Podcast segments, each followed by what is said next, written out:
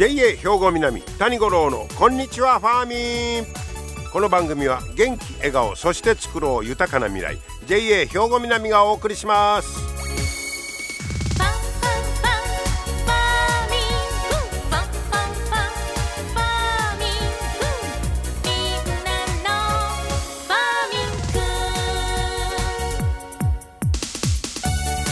こんにちは谷五郎ですえー、11月も18日ということになりましたけどもなんかちょっとずつ焦りそうな時期に入ってきますけどもね、えー、昨日は七十二項で言いますと金銭花咲くというね、えー、日だったということなんですがどうでしょう皆さん、えー、今年はその紅葉なんかも楽しめてますか？ね。綺麗な紅葉も見て見に行きたいなという気にもね、えなるんですけれどもね、えまあ冬秋から冬へとこう入っていくというシーズンになっておりますが綺麗な紅葉を見て和菓子でも食べていうね雰囲気ええかもしれませんが今日はそんなちょっと和菓子のお話をしてみたいと思うんですが最近進化系の和菓子ネオ和菓子言うんですか？それが相次ぎといろいろ商品が登場しているということでなんか健康それから日持ちがしますよいうような商品が出てきて人気が出てきているとこういうことですね。でコロナで、えー、和菓子のね、えーまあ、生産金額いうのがこれも推定が出てますけど2021年去年で3509億円。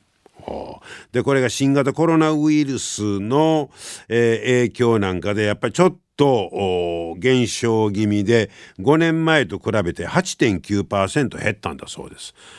巣ごもりで食べる人増えんのかなと思ったんですが、まあ、全体あそうか外食で食べたりすることも減ってきてるいうことかな。でお茶会がなかったりとかね。そんなことも影響あるのかもしれませんね。でも、えー、まあ、最近ここへ来てやっとちょっと持ち直しつつあるということなんですがまあ和菓子といえばやっぱりあん。小豆いうことになりますけどこの小豆はねちょっとね順調でもなさそうで輸入品はね相場が上がっててそれと生産が減ってるんだそうですそういうことが背景にあって価格が高止まりしてるんだそうですわ。えー、で国産の需要が小豆国産小豆って需要は高まってるんですけど作付け面積は減少傾向なんやて。えー、そうな、えー、まあその安定生産ができるかどうかが鍵やいうことでまあその和菓子のそら欲しいいうのが定期的になかったら不安定になるいうこともあるのかな。ちょっと減少傾向。でまあ言ったら和菓子の現場からはもっと国産の原料小豆を、えー、もっと増やしてくれいう声は出てきてるんだそうです。まあ、そういう現状の中にあって和菓子は和菓子でも進化系の和菓子が人気やということでこの後ちょっとどんな進化したもんがあるのか紹介しますけどあんといえば粒あんこしあん小倉あんとかありますよね。皆さんどっちが好きです？でこう調べてたらもともとあんって塩味やったんやってねびっくりしました。で最近やって砂糖いうんか甘いの昔は塩味やったらしいんですけど僕ほで昔はねあの粒あんが好きやったんですよあのちょっと粒の感覚が残ったね。ところがやっぱりあのこしあんっていっぺん裏ごしにこうしますやんか。嫁さんに「あんたはなそんな上品な味が分かれへんねやろな」言われて「私はこしあんよ上品やもん」って言われたんですけどそない言われたらこしあんなんとなく上品な気がしてきてこしあんも最近ね年とともにこしあんが好きになってきたんですよ。ええ、で小倉あんってどんなあんやねんって思ったら大粒の小豆を煮て蜜につけたものをこしあんに混ぜたもんやて。備えて出てきました。小倉わかりました？大粒の小豆を煮て蜜につけたものをこしあんに混ぜてる。えらい凝ってるなと思うんですが小倉うん、あの氷の時なんかね大蔵でよう食べますけど。まああの洋菓子に比べてまだでも和菓子の方がヘルシーというイメージは強いんですけどもねでもやっぱりこの頃はやっぱそのヘルシーブームいうのがもう結構あの来てますからもう罪悪感なく和菓子を食べたいいう人が増えてるみたいです。でそんな中で和菓子の老舗東京の栄太郎総本舗ここはですね美味しさにこだわりながら健康志向の人が楽しめる体に栄太郎スローカロリーどら焼きいうのを作ったそうです。栄太郎総本舗で体に栄太郎言うて名前にしましてね、えー、これ本店やオンラインで、えー、販売するんや言うて出てましたけど。えー、っとねうんこれがやっぱりあんは北海道産の小豆。えー、そして北海道産の小麦を使ってるんだそうですけど美味しさに加えて血糖値上昇を穏やかにするとされる甘味料パラチノースを配合するなどして仕上げてる。ああやっぱそういう面で血糖値を上げないというヘルシーなどら焼きですかこれ。はあそんな工夫されてる和菓子もやっぱりできてんねんね。でこれシリーズで「体に栄太郎」シリーズいうのを作ってるらしいです。これネーミングもええもんね。へそして多様化する好みや、えー、和菓子に長年親しんできたあ人が血糖値などを気にする60代70代に年取ってきたいうこともあってあやっぱりそれで和菓子の好みのも多様化してるんですねもう昔みたいに「あんこいったらこんなんやろ」言うて「ボタマチ」みたいなもうそシンプルな世界ないもういろんなが出てきてるからそれに対応していかなあかんということですね。えー、やっぱりお客さんは罪悪感を感じたくないいう3 4 0代を中心に支持が広がっていったんだそうです。えー、そうですか。で、えー、美味しく腹持ちがよく食物繊維を豊富に含みますよ言うて売り込んでるんだそうです。食物繊維まで目つけてる。一方三重の通にあります井村屋。ここはね包みたてのような美味しさを家庭で気軽に楽しめる冷凍和菓子シリーズ4個入り大福つぶあんというのを売り出したんだそうです。粘りとコシが特徴の佐賀県産もち米を使ってる。で急速冷凍をすることで鮮度が保たれて出来たてに近い味が味わえる。ああそうかこれこれ日持ちの面でもう和菓子でやっぱり日持ちがねいうちょっとことがありましたけど急速冷凍している。それとかねこれはみたらし団子風味豆腐いうのを新潟のお店なんかは作って全国のスーパーで購入できる。みたらし団子風味豆腐やって。ほんまやね。いろんなあものがこれこれを、えー、進化系和菓子と言ってるみたいですけど出てきております。和菓子ファンの方是非また食べてみてください。皆様の元気生活を応援する JA 兵庫南。近畿最大級の農産物直売所虹色ファーミン。おすすめは JA 兵庫南エリアの新鮮な地元農産物。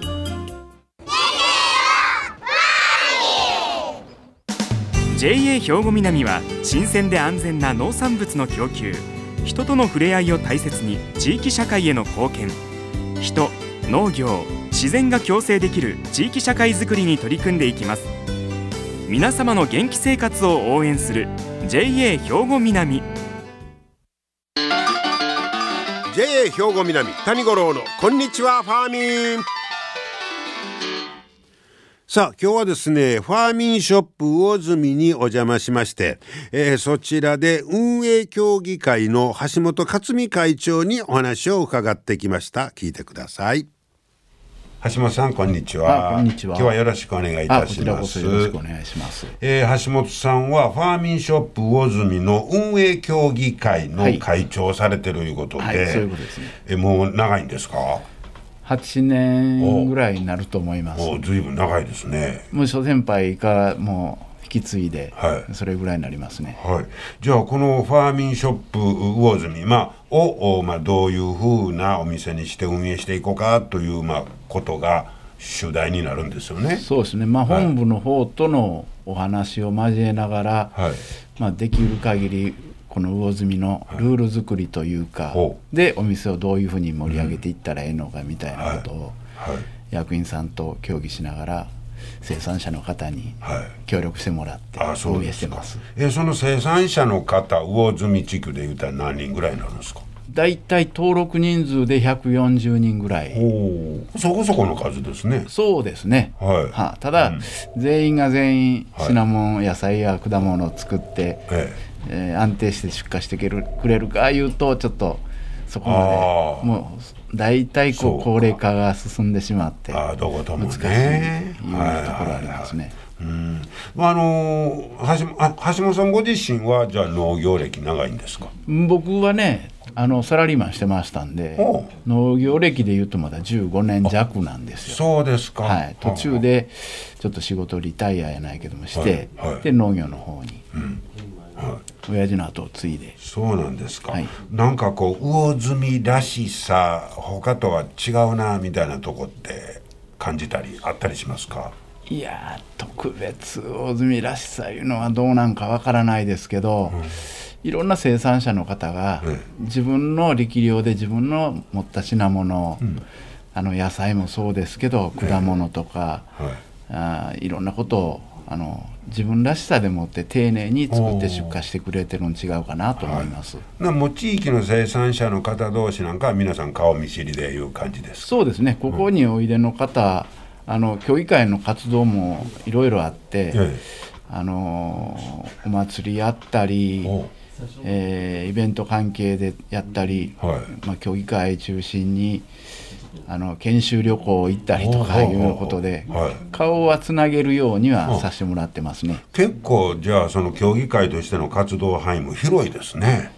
まあ、協議会の活動範囲が広いかいうと難しいんですけど、役員さんの意見もいろいろ取り上げてみたり、え。あとは生産者の方のこんなことができたらとか、うん。こんなんしたいねんけどとかいうような声を聞きながらもう進めていきたいなそうとですかやってます。で橋本さんご自身もあの他のお店はどんなやろうな見てこう回った見て回ったりとかもしてそうですね。たまたまちょっと本部の方の役員もさせてもらってるんで。本部にあの本部いうのか7つの直売所がありますけどそれはい全体の会長もされてるんですね、そうですね。あのたまたま、まあ、そういう役が回ってきまして、えでいろんなお店をもう回らせてもらうようあにしとんですけどはい。いろんなお店回るとあのそこそれぞれのお店の取り組みがものすごい、これユニークやなええなとかいうのが目につきますんでね、えええで反省せなあかんところは反省自分のところのお店持って帰って反省するし、はい。あんなことしたらあかんでとかあこんなことできたらええのになとかいうことではい。やっていってます。うん。なんか、えーまあこんなこんな風にしてみたいないうようなアイデアとか話は出たりしてますか？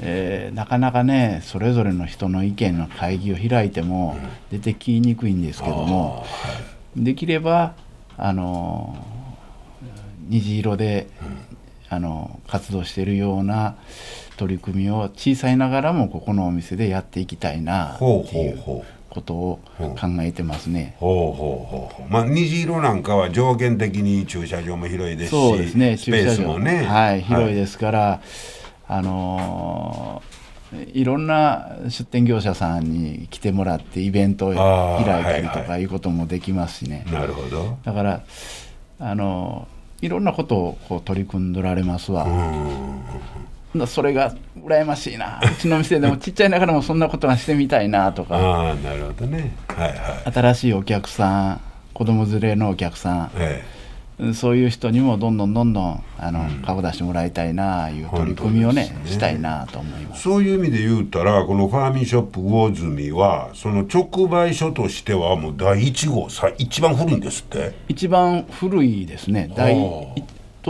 あ当時はファーマーズマーケットはから入って、はい。えーやったんですけどえー兵庫南の農協が合併で一つになった時に始まって第1号店ですね。おー。もう223年、あなるんですね。はい、なると思います。おまあ、そのまあまあ歴史の重みがありますけど、まあ、それをまあうまいことを利用してと言いましょうか。新規のお客さんが次々来てくれると、まあ、言うことないと。そういうことですね。新規のお客さんはどんどんどんどんま来ていただきたいな、あり。まあ、それにはやっぱりそのいろんなアイデア仕掛けが必要やということですか。そういうことですね。はい、い。ろいろい。やっていきたいなとそうですか。ええ。でまあ魚住って明石市になりますけど、はい。あのー清水のいちごなんかいたらこう魚住そうですね。ですよね。はい、あの清水のいちごはもう特に、えー、大体年末11月の終わりから12月が週に生産始まりますけど出荷が。5月ゴールデンウィーク過ぎ場合によってはもう5月いっぱいまではもうここのあの一番の、うん喜んでもらえる品物になってるんじゃないかなと思いますあもうブランドがきっちり確立してますもんね。うん。ただそれが終わってきた時に、う。んまあ、今いろいろあの本部の方で動いてくれてますけど、ええ。ー稲美の方のメロンであったり、はいはいはい。ぶどういちじく、そういうところでずっとつなぎながら、本当はもう年中そういう特産品が生まれてくればいいなと、お客さんが喜んでもらえるような品物がね。年中あればいいなと本当思ってるんまあ、ですけど、そういう意味では、まあ、魚住という名前のブランドはもうある程度浸透してるなとは思うんですけどね。なかなかでも魚住いうブランドもともと明石のキャベツがうん有名やった先輩からはそういうふうに言われてるんですけど、はい。まあキャベツはもうねある時はあるない時はない、ただ魚住明石のキャベツがじゃあどこで直売でしか本当見んような状態かもしれないですね。まあそのまあまあブランド化するとかその名前を売っていくというのはまた難しさがそうですねあるということですかね。まあそういう意味では実際に来ていただいてはほんまに新鮮で美味しいなあいうのを実感してもらうのが一番かもしれませんそうですね。ただ四季それぞれでえ取れる品物によっては、特産品にならなくてもお客さんは新鮮な地元で採れた野菜のは絶対評価してくれると思うので、それが安定して生産できるような状態でずっと続いていけばなと思いますけどね。ね、あの数量とかその安定化というのもそうですね。必要になってきますしね、い、ろいろと、えーもうねやらんとあかんこともいっぱいで大変だと思いますけど、まあ、7つの直売所の全体の会長もされてますし 挨拶運動ではね、はい、あの多分魚住が一番違うかなと。いええそれどんな、やもうあのパートさんも含めてね、はあのお客さんに対する挨拶あもあはい。あの生産者に対する挨拶も、ん。あのおそらく僕は魚住が一番違うかなと。そうですか。もう来てみて一番気持ちよいというね。そうですね、はい。い、やたまたま僕らがよその店行くと、あ川あんまり民主党が来たなって思われてるからかもしれないんですけどね。はい、ぜひそういう意味でもね、ええ。ーファーミンショップ魚住皆さんたくさんお越しいただいて、えー新鮮な野菜を中心にね買い物していただけたらと思います。はい。橋本会長今日はどうもありがとうございました。らこそありがとうございましたはい、今日はファーミンショップ魚住の運営協議会会長の橋本克美さんにお話を伺いました。いや本当にこういった皆さんの協力があってうまいことをやっぱり運営されてるんだんだなということを改めてね感じました。皆様の元気生活を応援する JA 兵庫南。近畿最大級の農産物直売所虹色ファーミン。おすすめは JA 兵庫南エリアの新鮮な地元農産物。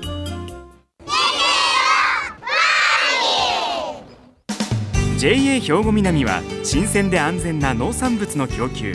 人との触れ合いを大切に地域社会への貢献。人農業自然が共生できる地域社会づくりに取り組んでいきます。皆様の元気生活を応援する JA 兵庫南。兵庫南谷五郎のこんにちはファーミン。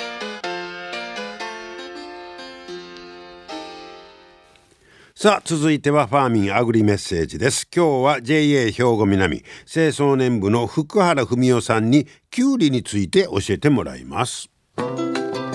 福原さんこんにちは。こんにちは。よろしくお願いします。よろしくお願いします。えー今日はキュウリのお話ということですけど、い。僕なんかもう意識としては年中キュウリはあるなと思うんですけど、はい。えー福原さんは年中作ってるんですか？はい、えっ、と私の場合はえっ、とハウスで作っていまして、だいたい通れるのがえっ、と9月から11月、12月ぐらいまで。です。え他の月は作らないんですか？えっ、とそうですね。夏場は私は作ってなくてですね。あとまあ他の夏はキュウリの旬ちゃいますのえっとそうですね。きゅうりといえば夏野菜なんですけどもう。ん、だいたいその時期に作るのはえっ、と露地あ露地ですね。はい。はいはい。で自分の場合はちょっと遅らせてハウスで作ってる時期を狙っているのでその時期に。逆に、はい。ああもう済んだ路地が済んだ頃にハウスで。はい。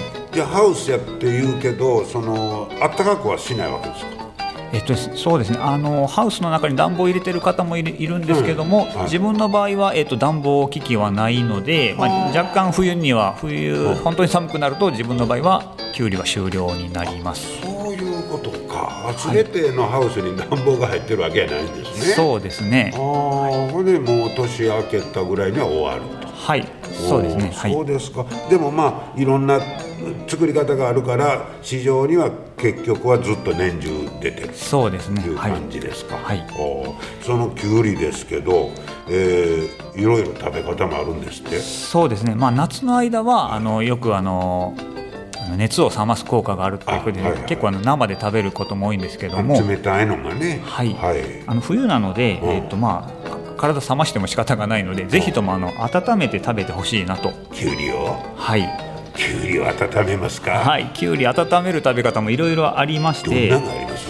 えっとあのまあ、いくつかあるんですけど、まあ、うん。豚肉と一緒に炒めるとか、まあ、牛肉と一緒に炒める、まあ、それにあのうん。味噌とかうん。あとは、まあ、あのオイスターソースですね。ああいうので炒めると非常に美味しくいただくことができます。きゅまり今までそんな歌なかったかな。イメージが固定しとんのかな。食べました？えっ、とそうですね。あの自分はよくあのキムチ鍋かな。う。んあれにキムチ鍋にきゅうり入れますの？キムチ鍋にゴツゴツの嘘。ぶつ切りにして入れたりも。えいきます？はい。そう新しいな。へえぜひともやっていただきたいと思います、うん、そんな小さく切らずにそうですね、まあ、コツとしてはまあ食感あの夏野菜の場合は割と薄くスライスにするんですけども、ええ。冬の場合は本当1センチ2センチうん。ゴツゴツと切ってしっかり煮込むようなのが美味しいかなと思い鍋でますもいけますか？はい。うわあそれちょっと楽しみ。はい、ぜひ新しいね食べ方で。はい、ぜひとも食べていただきたいと思います。チャレン。ジしてもらいましょう。はい。ありがとうございました。ありがとうございました。面白そうやね。鍋にきゅうり。皆さんもいかがでしょうか？はい今日も最後までお付き合いいただきましてありがとうございました。また来週も聞いてください。JA 兵庫南谷五郎のこんにちはファーミン。この番組は元気笑顔そして作ろう豊かな未来。JA 兵庫南がお送りしました。